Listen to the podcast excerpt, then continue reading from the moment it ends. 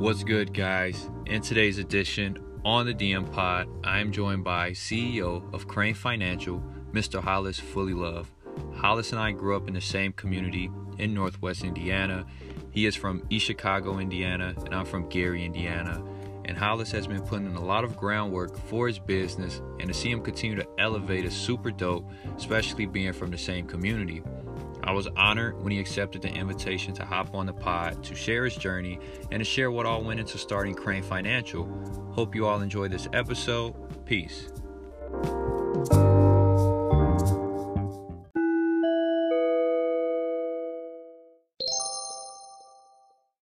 Welcome to another episode of the Dejuan Marrero podcast. I am your host, Dejuan Marrero.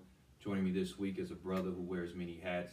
He represents his community very well, being a product from East Chicago, Indiana. Him and I played basketball together growing up. And last but not least, he is the CEO of Crane Financial, the one and only Hollis Fullilove. Pleasure to finally have you on a podcast, my guy. How's everything going for man, you? It's going good, man. I'm happy to be here. I'm happy to be a part of the movement. Um, appreciate you for asking me to come on and having me. So, looking forward to chopping it up. No, it's uh, I see you've been putting in a lot of groundwork. For sure, for sure. How's like just life been traveling from California to here, and then sometimes going to Indy and Chicago? Right. How how are you balancing everything? Uh, man, you know, it's a daily grind. I remember last year, I was like on a plane literally every day. I was working still, so it would be, I'm at work in LA. I lived in the Bay. Um, I had business in Chicago, East Chicago, and Indianapolis, so I was literally jumping around. Um, and then, you know, it's taxing on you. It's a lot of work. It's uh, mentally draining, emotionally draining, physically draining. But I'm be honest, it's a blessing, bro. Just to be able to have the freedom to move around, um, be able to have the obligations in all these different places. Um, it's like I said, it's a lot to carry sometimes, but it's a blessing because this is what I wanted. You know, I wanted to be able to have that freedom and try to build my business to a level where I could, where I would demand me to move around different places. You know what I mean? For a lot of people wondering who is Hollis Fullilove, how would you tell the people like who you are for those who don't Right, know? right. So uh, I'm from East Chicago, first and foremost, and the main thing with me, uh, I've been doing just grinding, working my business, Crane Financial. So what I do, I'm an accountant, I'm an entrepreneur. Uh, Crane Financial, we do financial services for individuals and small businesses. So whether that be taxes, we, we have companies that outsource their accounting function to us completely. So we'll run their payroll. We put together financial statements for them. Um, and then just from an entrepreneurial aspect, you know, just trying to build on a couple different levels, trying to get involved in real estate. Um, through Crane Financial, we do a few different things in terms of uh, financial literacy and education. So, you know, we talk to students and try to put the financial literacy seed in their head. Um, we right now in the process of building courses to inform people about how to purchase real estate from an investment investment standpoint, um, how to uh, invest in the stock market, and I'm linking up with a couple different guys. Uh, uh, and ladies that are involved in these spaces to package together some product that can inform people. You know, so uh, my whole thing is financial literacy, financial empowerment.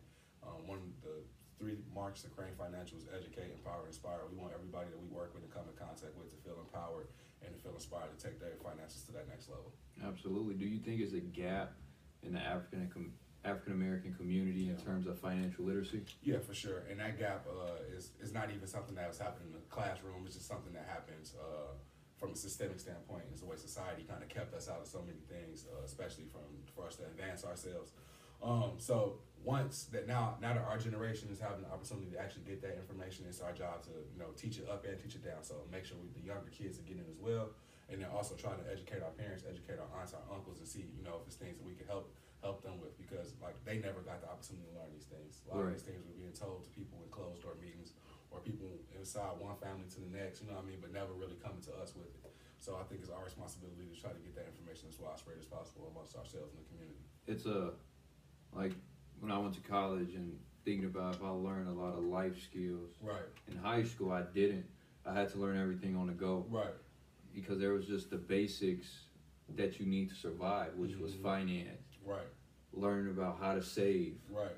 Um, they always. How much should you be saving? Right, Right. and me um, playing abroad, you know, they don't teach you how to save your money. Right. They just pay you Mm-hmm. and thank you for your services. Exactly. So I think what you're doing for the community is really huge, and I'm thankful to have this pod just to spread more awareness Yeah, uh, for the people who listen to my uh, podcast to know, like, hey, there is a brother in our community. Right. who's spreading awareness with financial literacy. No, that's love, man. I appreciate that. No, for sure. Um, what led to Crane Financial? Okay, so uh, when I went to school, I always was a, a high performance student, like K through 12. So when I went to college, uh, I didn't know what I wanted to major in, but I knew I wanted to be involved in business. I knew I wanted to learn about money because I didn't know anything about money. Like I said, nobody was available to teach me anything about money. So I wanted to learn about money, so I majored in finance and accounting, right? Just because I figured that would at least give me some sort of basis on it. Um, and from a business standpoint, it did. It taught me how to how the finances of businesses should work. But I didn't really have it was not really classes available to teach you about your personal finance, right?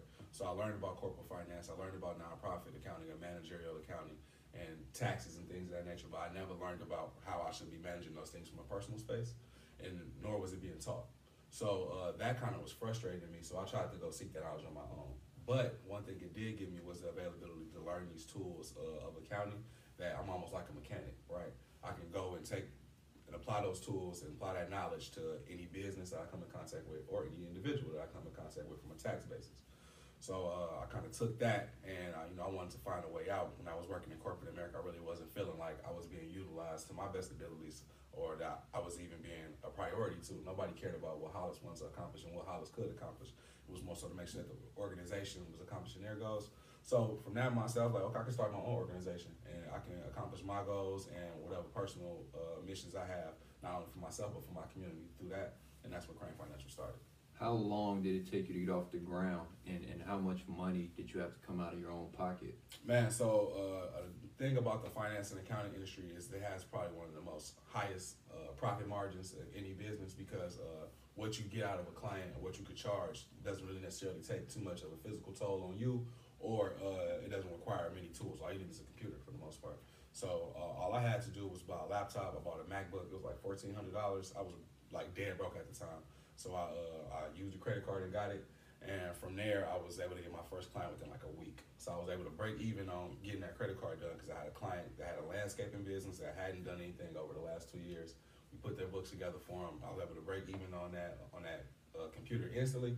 And then also, uh, I was able to have a monthly income. You know what I mean? So because now I'm working with them on a month, excuse me, month to month basis, and we had a monthly bill that had to pay me. So that was my first client. Within then, uh, had a frat brother reach out that had a moving service. Same thing. Hadn't done anything in a while. Was able to uh, put it, put together a bill that was going to be a lump sum, and then also had that monthly income. So immediately, I started seeing the fruits of my labor in the business. It wasn't like I was making big money or I was like balling or anything, but um, whatever initial investment I had, it came right back to me. So that kind of taught me just the nature of this business. Anything that you put into it, you'll get right back out of it as long as you're able to, you know, make those connections and build clientele. What challenges did you face? Oh, the first challenge at first, I think I was 22, right? So just being young and black in this industry, when you think accounting, you don't necessarily think a young black man. Right. And I never tried to come at it from a standpoint of I'm a uh, dress the part, I'm a look the part. I was gonna. My thing was if this is my business, I need to be able to be myself. So Right. yes, I can be professional. I can, you know, wear suits and all that good stuff. Like, you know, not have no problem doing that. I do it all the time for any formal business meeting. But if you was to come into my office, we wearing jeans uh, or khakis and a polo. We can keep it simple. We gonna we want to be comfortable. Um, but people were skeptical, right? Because I'm a young black man. I'm talking about finance, and that just really wasn't what the narrative was for us at the time. So uh, that was the first hurdle, and then people taking you serious, even in your peer group, right? People might they like people would say this is a side hustle. Like, no, this is my life. Right. Like Crane is my middle name. Like I'm not playing around. This is what I do. My name is on this. Exactly. Like, and I, and I took it that serious. And you know, until you show how serious you are about something, until you show the investment you put into it, people won't take it as serious. You know what I mean? So that was one of the biggest hurdles for sure. But once people came in contact with me and they started working with me, and they see how consistent we were and how serious I was, those hurdles started to fall, and they continue to. So, and then I'm only gonna get older, right? I can't get no younger, so that age thing starts to phase out. This is the fifth year I've been doing this now. Man, I, I applaud you because when I first started doing this thing, the podcasting, Right.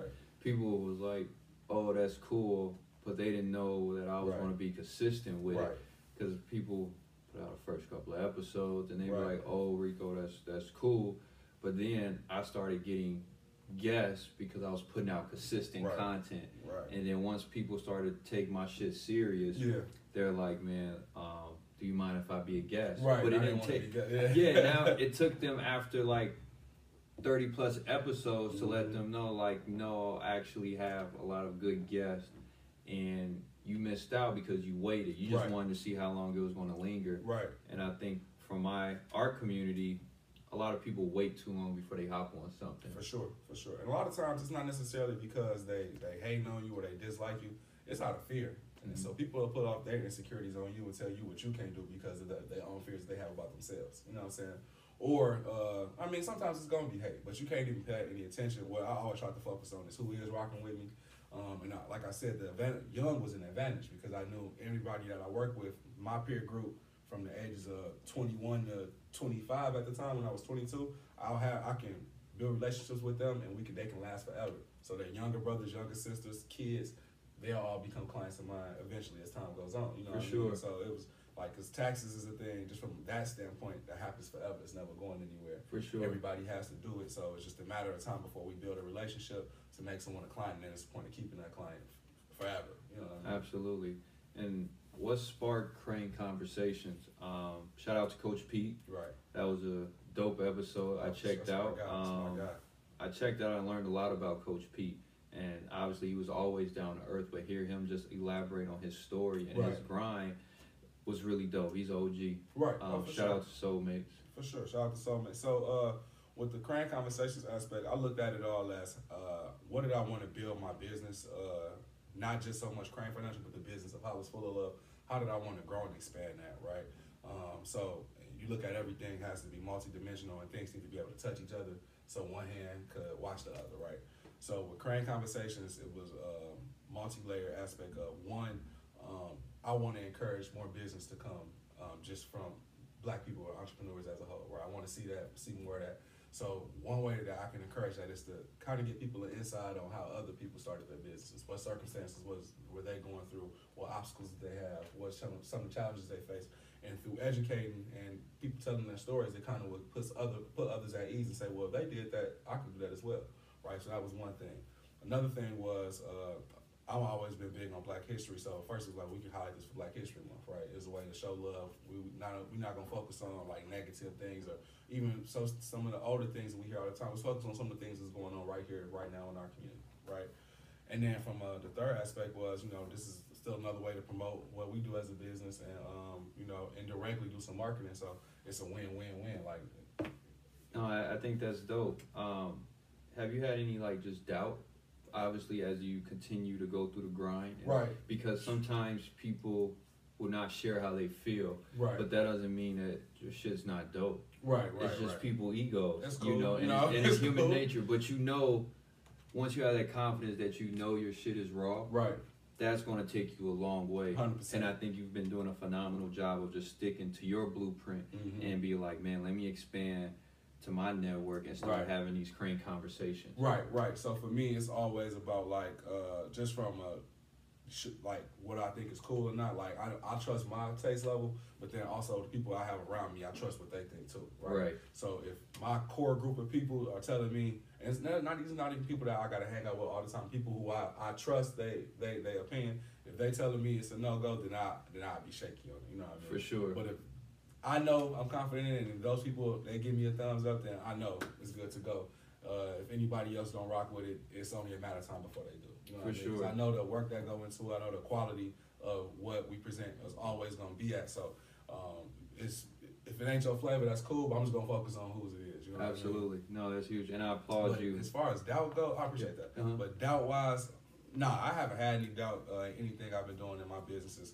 And that's not because I'm Superman or anything like that, but I just heard so many other successful people tell their story, and they always uh, talked about how it's not being successful is not about being right every time or the first time, it's just about not quitting and keep going. So I knew with everything I was doing, whether it didn't work out or not, or if I didn't hit the expectations that I wanted to hit day one or day two, um, it's just about keep going and continue to put the work in and continue to try something new or continue to mix it up and identifying when you when you do fail and say, okay, what was the lesson in that and how to change it is really uh, so yeah, doubt human nature. Yeah, you're gonna have a little bit of doubt, but I always try to overcome it and thinking like, you know, I'm just gonna keep going, keep putting the work in one day at a time.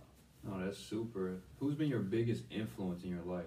Influence in terms of just business. There's so many, man. Um, in in life in general, I'll say my grandmother. You know what I mean? Because my grandmother was in a situation well that probably wasn't ideal for the time period. You know, she had my mom at 15 years old and was a single parent and all that, but never use it as an excuse. Like that was never something that we was getting beat over the head about from my mother or my aunts or anything like that. And my grandmother like really fed us as a family spiritually, um, pushed the education, you know what I'm saying, mentally and emotionally. Like we had a really solid family unit and my grandmother was the head of that. So that's probably been my biggest uh, inspiration, just hands down. I appreciate you sharing that, Hollis. And, and we're going to take it back to the past. Uh, because obviously I went to Bowman, you went Right. to Chicago Sure. High School, and, and for those who was around that era, early uh, 2010s, Yep. um, we have always had sold out games, and it was Yeah. a dope rivalry. yeah. Mar- Marvin, when we used to play AAU, rest in peace, Coach Gates. yeah. Um, Marvin used to say like, "Man, I can't wait to play y'all." yeah. You know, Hollis, we we about to get after. Yeah, it. yeah, yeah. I How, how was that? summer. How was that vibe though? Like obviously, as you reflect of how crowded it was, and not I don't know if you've been to a local game, but it's, It's not not like the that same. no more. Yeah. Yeah, people used to just be amped up about just going to this game, and, Right. and sold out.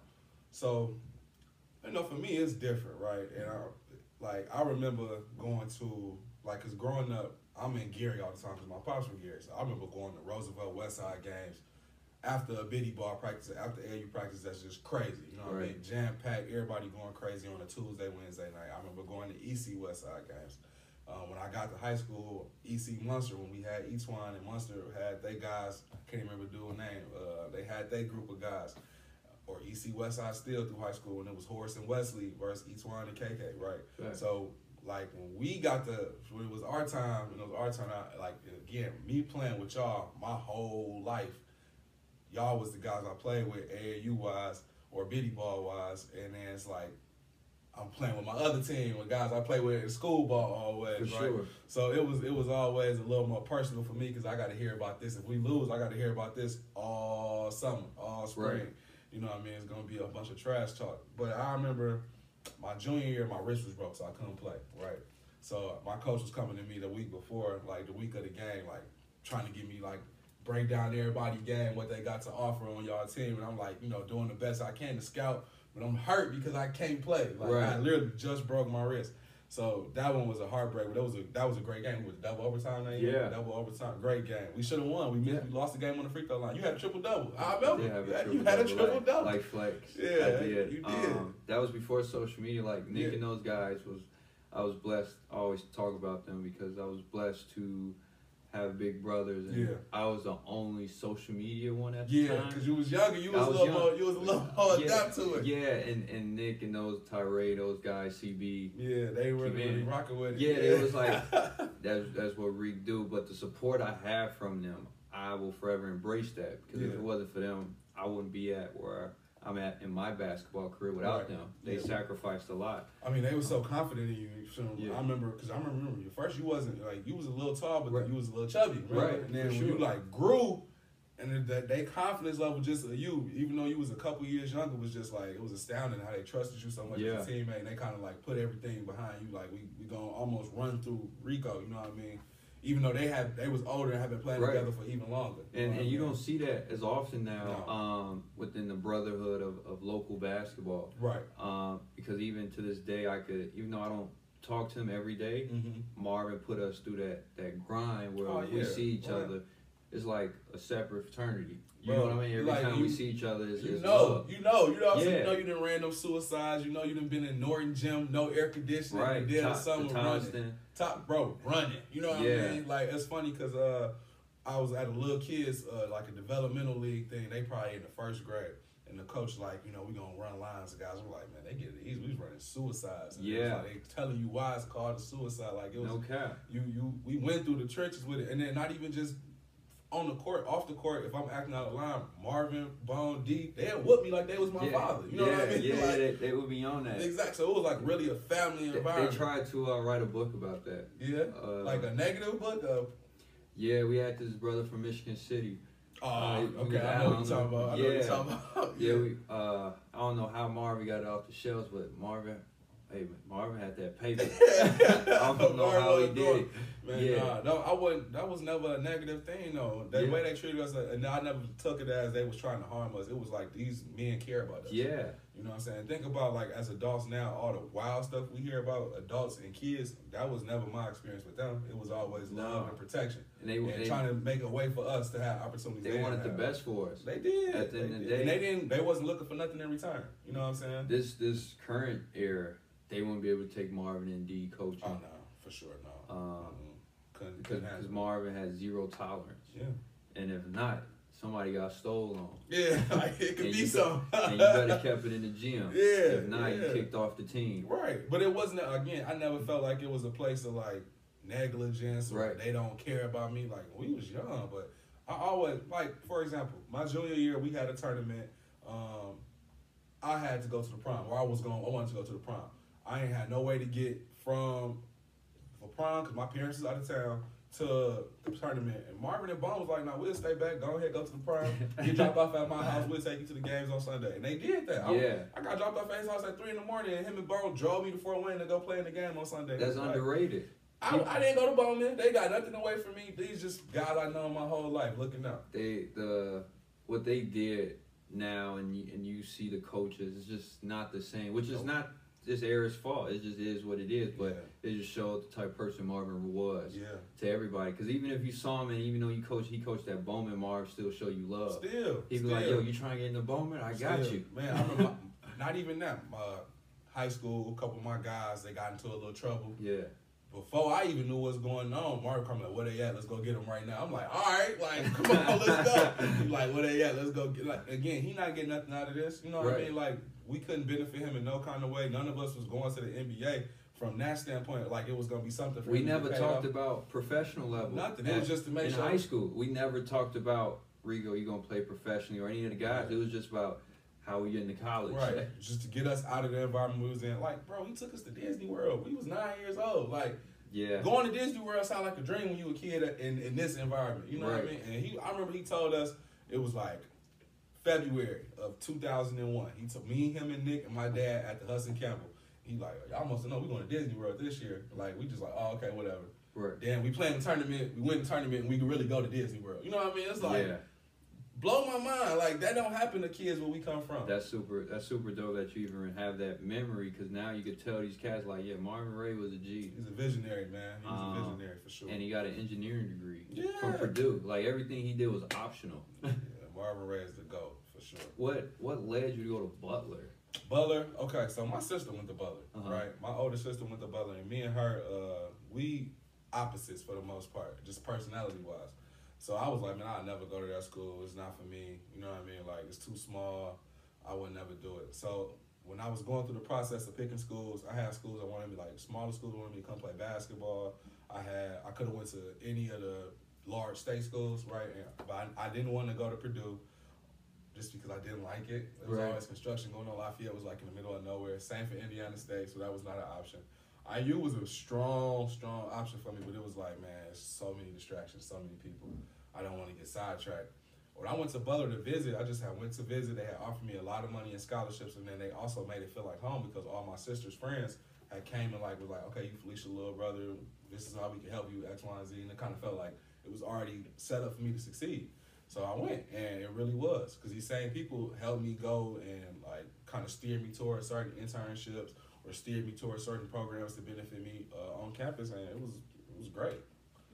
Coming from East Chicago and then navigating a Butler, which is predominantly white Right. institution, um, I'm pretty sure you can relate to my experience when I went to DePaul. Mm-hmm. It was PWI. Yeah, How did you navigate through that? and it's in the city too. The Butler Right. in, right in the middle of Indianapolis and DePaul right in Chicago. Right. So how did you navigate through that, knowing that you didn't see a lot of brothers that you was accustomed to day in day out? Right. So I mean, I kind of drew from all the experience, right, uh, of going on them AU tournaments and not necessarily being around a bunch of black people all the time, or being in different environments, right? Right. Or uh, my parents had sent me to conferences when I was in high school, like educational things, and it kind of was like, you the only one, you know what I mean? So it was never, it wasn't foreign to me in the sense of I've never been here before. Um, and then also being from that environment, it just kind of made me a little bit tough. I had a chip on my shoulder, like you know, There I'm go. using my, I'm a, I, I can endure more than you can. I can work harder than you. none of y'all gonna outgrind me. You know what I mean? Because I know where I'm coming from. I'm not trying to go back. There you feel go. me? So it was a situation where I kind of tried to take all my experience, use it to my advantage, as opposed to look at it as it as, oh, this is so different, I can't handle it. Like, nah, if I can come out of this, I can come out of anything. This is a piece of cake. No question. Yeah. It took me two years to adapt Yeah. uh, at DePaul. I, I kid you not, because uh, it was everything was so foreign. Everyone Right. was there for studies, Mm-hmm. and and being coached by Marvin, Yeah. we just talked to our guys. That's right. it. Right. Outside of Bowman, obviously it was like a family there, but on the court you just talk to your guys and, Mhm. and you stay close together. But when I was at DePaul, I'm like, man, it's bigger than basketball now. Right. It's business. You, it's business now. Now it's like I tore my ACL. Now I got a Right. network. You got hurt your, your freshman, Freshman, year, yeah. right? So it was like, oh, Marvin's not here. yeah. It's a business for the staff. Right.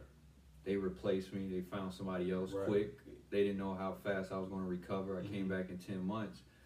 I'm like, man, I got a network Yeah. because uh, figure out which where okay now yeah, yeah, where I'm- somewhere else to go. yeah, because I'm you not feeling love. Yeah, I'm not a priority. I'm everyone's here is from Chicago that I'm looking at on the Mhm. roster. There's only three of us from Indiana. Right. So it took me two years to adapt to the culture at DePaul, Right. and then from there going to JUCO and then Morehead State. Mm-hmm. It was all a testimony. Like I got to go in an uncomfortable situation Right.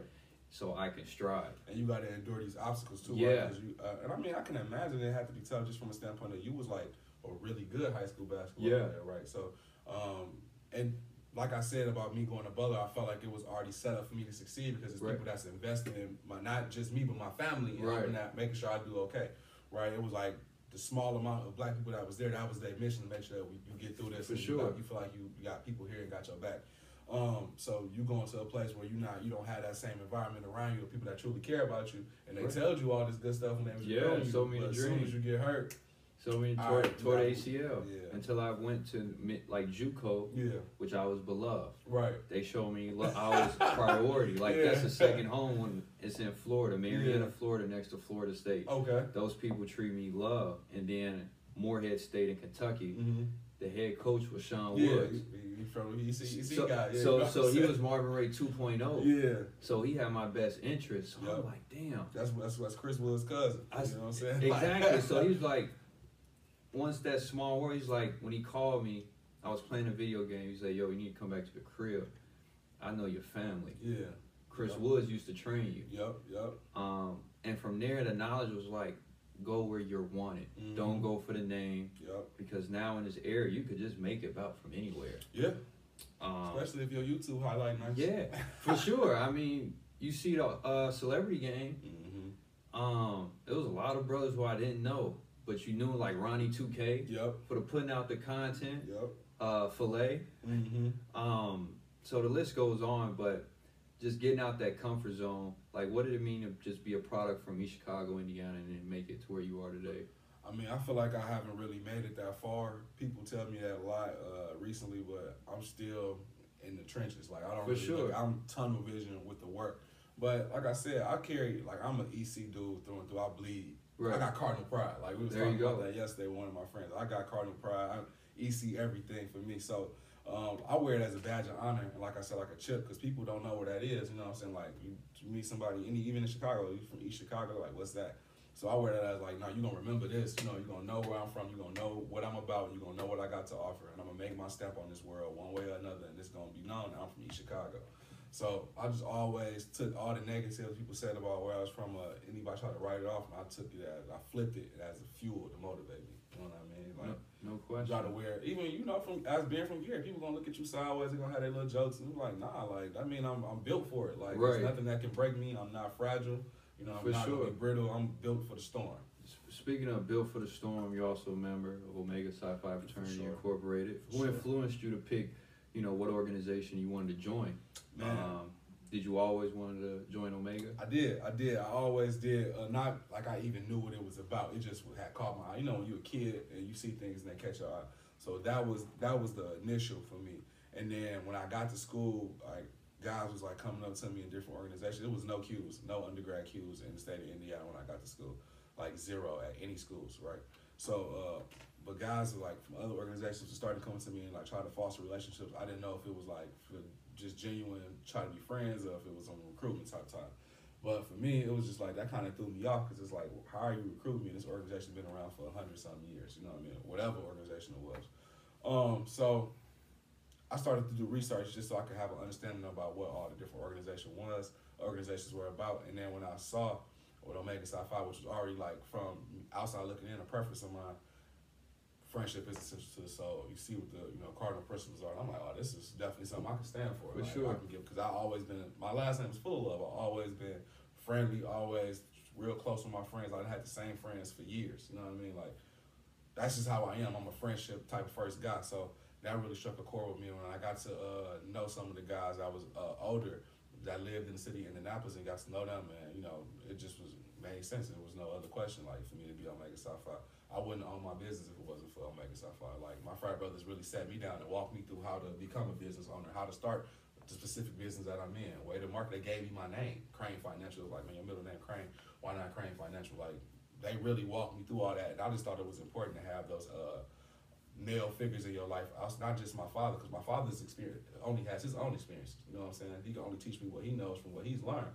It's people that have had different experiences that look just like me. You know what I mean? That could help me navigate through whatever I'm trying to navigate through in this world. So I have instead of just having one mentor and my father, I have multiple. You know what I mean? Just the same way Marvin Ray was. You got people that come from all different backgrounds, that got all different experiences, but they still invested and want you to win. Why not pull from all those resources? So No, absolutely. I, I appreciate you sharing that. Um, you know, 06 to the good bros. Uh, uh, my dean is from Gary, okay, from Morehead State, Yeah. and I knew I wanted to be Greek, and, and going to Morehead State, it was a small percentage of black people. Right. There was a small chapter, and I went to this uh, social event on campus, right, and the brother was like, you know, what's your name? I'm like Dejuan. He said, man, let's stay in contact after, you know, after the event. right. His area code was two one nine. Uh, for sure. So you are yeah, in Kentucky. gonna. Yeah, So and he was like, I'm from Gary. I run a chapter here okay. for Alpha. From there, we took off, Yeah, and and just- um, then the, like the string of bad decisions just start following you. yeah, it was. Uh, you know, I always listen to what God was pulling me to, okay. and and once there was a mentor of mine now Mhm. who would travel with the team. Yeah. So he was like the team's. Uh, like a chaplain. yeah. Okay. Um, anything's going on, you come to him. Mm-hmm. He was frat. Okay. Yeah, That's what's up. so it everything fell into place. Yeah, it made it made it make it make sense. to It made it made sense to me. Dean's from Gary, the guy who's traveling with us is Alpha. Right. Um, they both crossed from Alpha South, Mm-hmm. so they've been they've been through the trenches. Right. Um, and so from there, I'm like, man, let me just change the coach for myself because beyond college, the relationships that I have goes beyond my teammates. Right. No, Respectfully. sure. I mean, it should. Yeah. Right.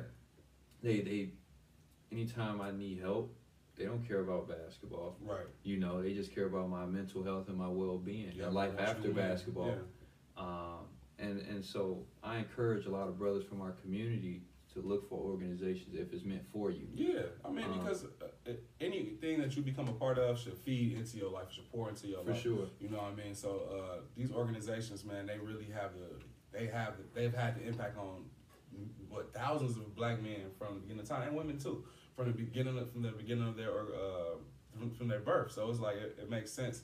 Uh, if you could find one that you connect with, find people that you can connect with, and you guys are like containment. So, The you know. first brother to, to join um, in the org was E. Ray.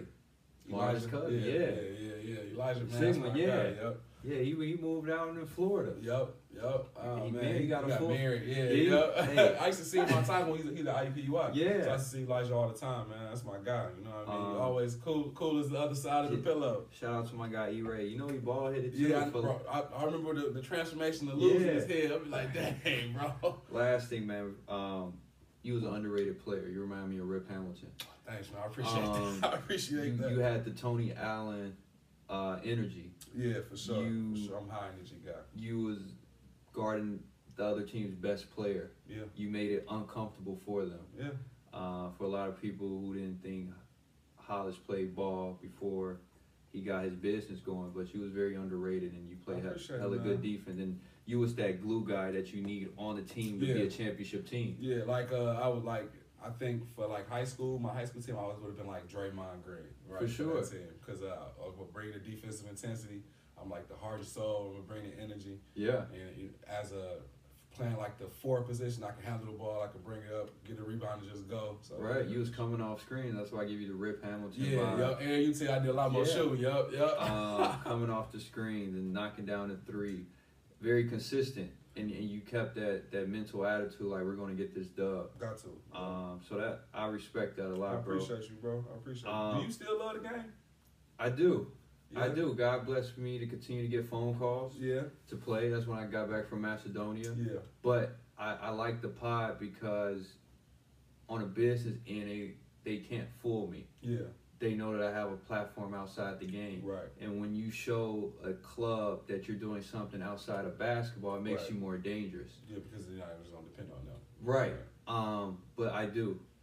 Without basketball, I wouldn't have this. Yeah. Without basketball, I wouldn't have the relationships that I have. Right. So that's why I continue to pour into my craft in the gym, Yeah. and that's why I keep. I keep my two pages separate Mm-hmm. with my basketball content And and my pod page. content, because I don't want my pod to oversaturate my basketball. Yeah. And then Um, also people need to be able to respect both of them individually. Yeah, for sure. Um, but yeah, I, I do love the game, and it continues to grow on me because I learned so much. Yeah. Before I wasn't breaking it down the game like I am now in terms Yeah. of your game. I would Right. just play it. Yeah. But I, I- mean, you was athletically just better than everybody. Right. So it's, you didn't have to. You know Right. I mean? but now I break down the game, and when I went to Macedonia, the head coach picked me up. Um, my job was to make sure that we stayed top three Mhm. in the league. Right. Um, and I had 18 and 25. So the same way I play in high school, and in co- I I play the same way at professional level Okay. because there's not a lot of players that's going to bring that energy on both ends as they get older. Yeah. And so Yeah. when they see a player that's just still averaging a double double, and like to this day I still lead that league in rebounding. I mean, you talking about defensive intensity. You was like a terror on the on the glass. You know what I'm saying? You was like like almost like KG type intensity because you gonna talk. You know what I mean? You gonna For play sure. deep, They- talk, they try to get- physically They intimidate get that energy in Europe. Yeah, yeah. It's, it's crazy Yeah. because I tell you this: a lot of brothers can't make it in Europe because their loved ones isn't there supporting them. right. That's, how I knew I love the game because when I had 15 and 12, and there was nobody there to tell me great game. Right. Beside my agent hit me up Mhm. like, "Yo, keep doing it. That's it." Because in Europe, you by yourself. Right. Your teammates are your colleagues. Mhm. Outside of the other American, they like, "Yo, we just gotta keep balling." Right. You know what I mean? Um, but yeah, I, I do love the game, and, and I'm thankful for the game. That's what's up. man. Um, but yeah, you guys, there you have it, the one and only Hollis Fullilove. Appreciate you again, my brother, for just I taking time out of your day you. um, having me. This is and hopping on the pod and getting a little bit of uh, insight from our is dope. community, knowing about who you are.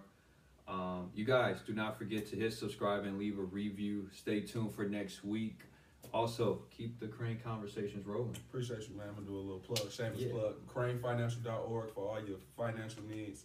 Um, and also uh, follow us on YouTube, Crane Financial, uh, Crane Conversations. We're gonna try to keep that content coming as much as possible, man. We just want to give you guys some insight on uh, entrepreneurship and people's journey and the work that it takes to do it.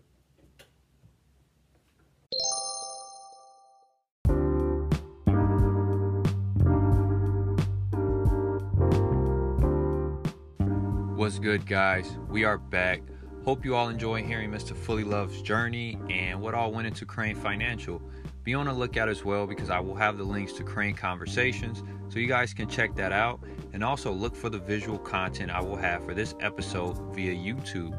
Guys, stay tuned for tomorrow and also do not forget to subscribe and leave a review. Peace.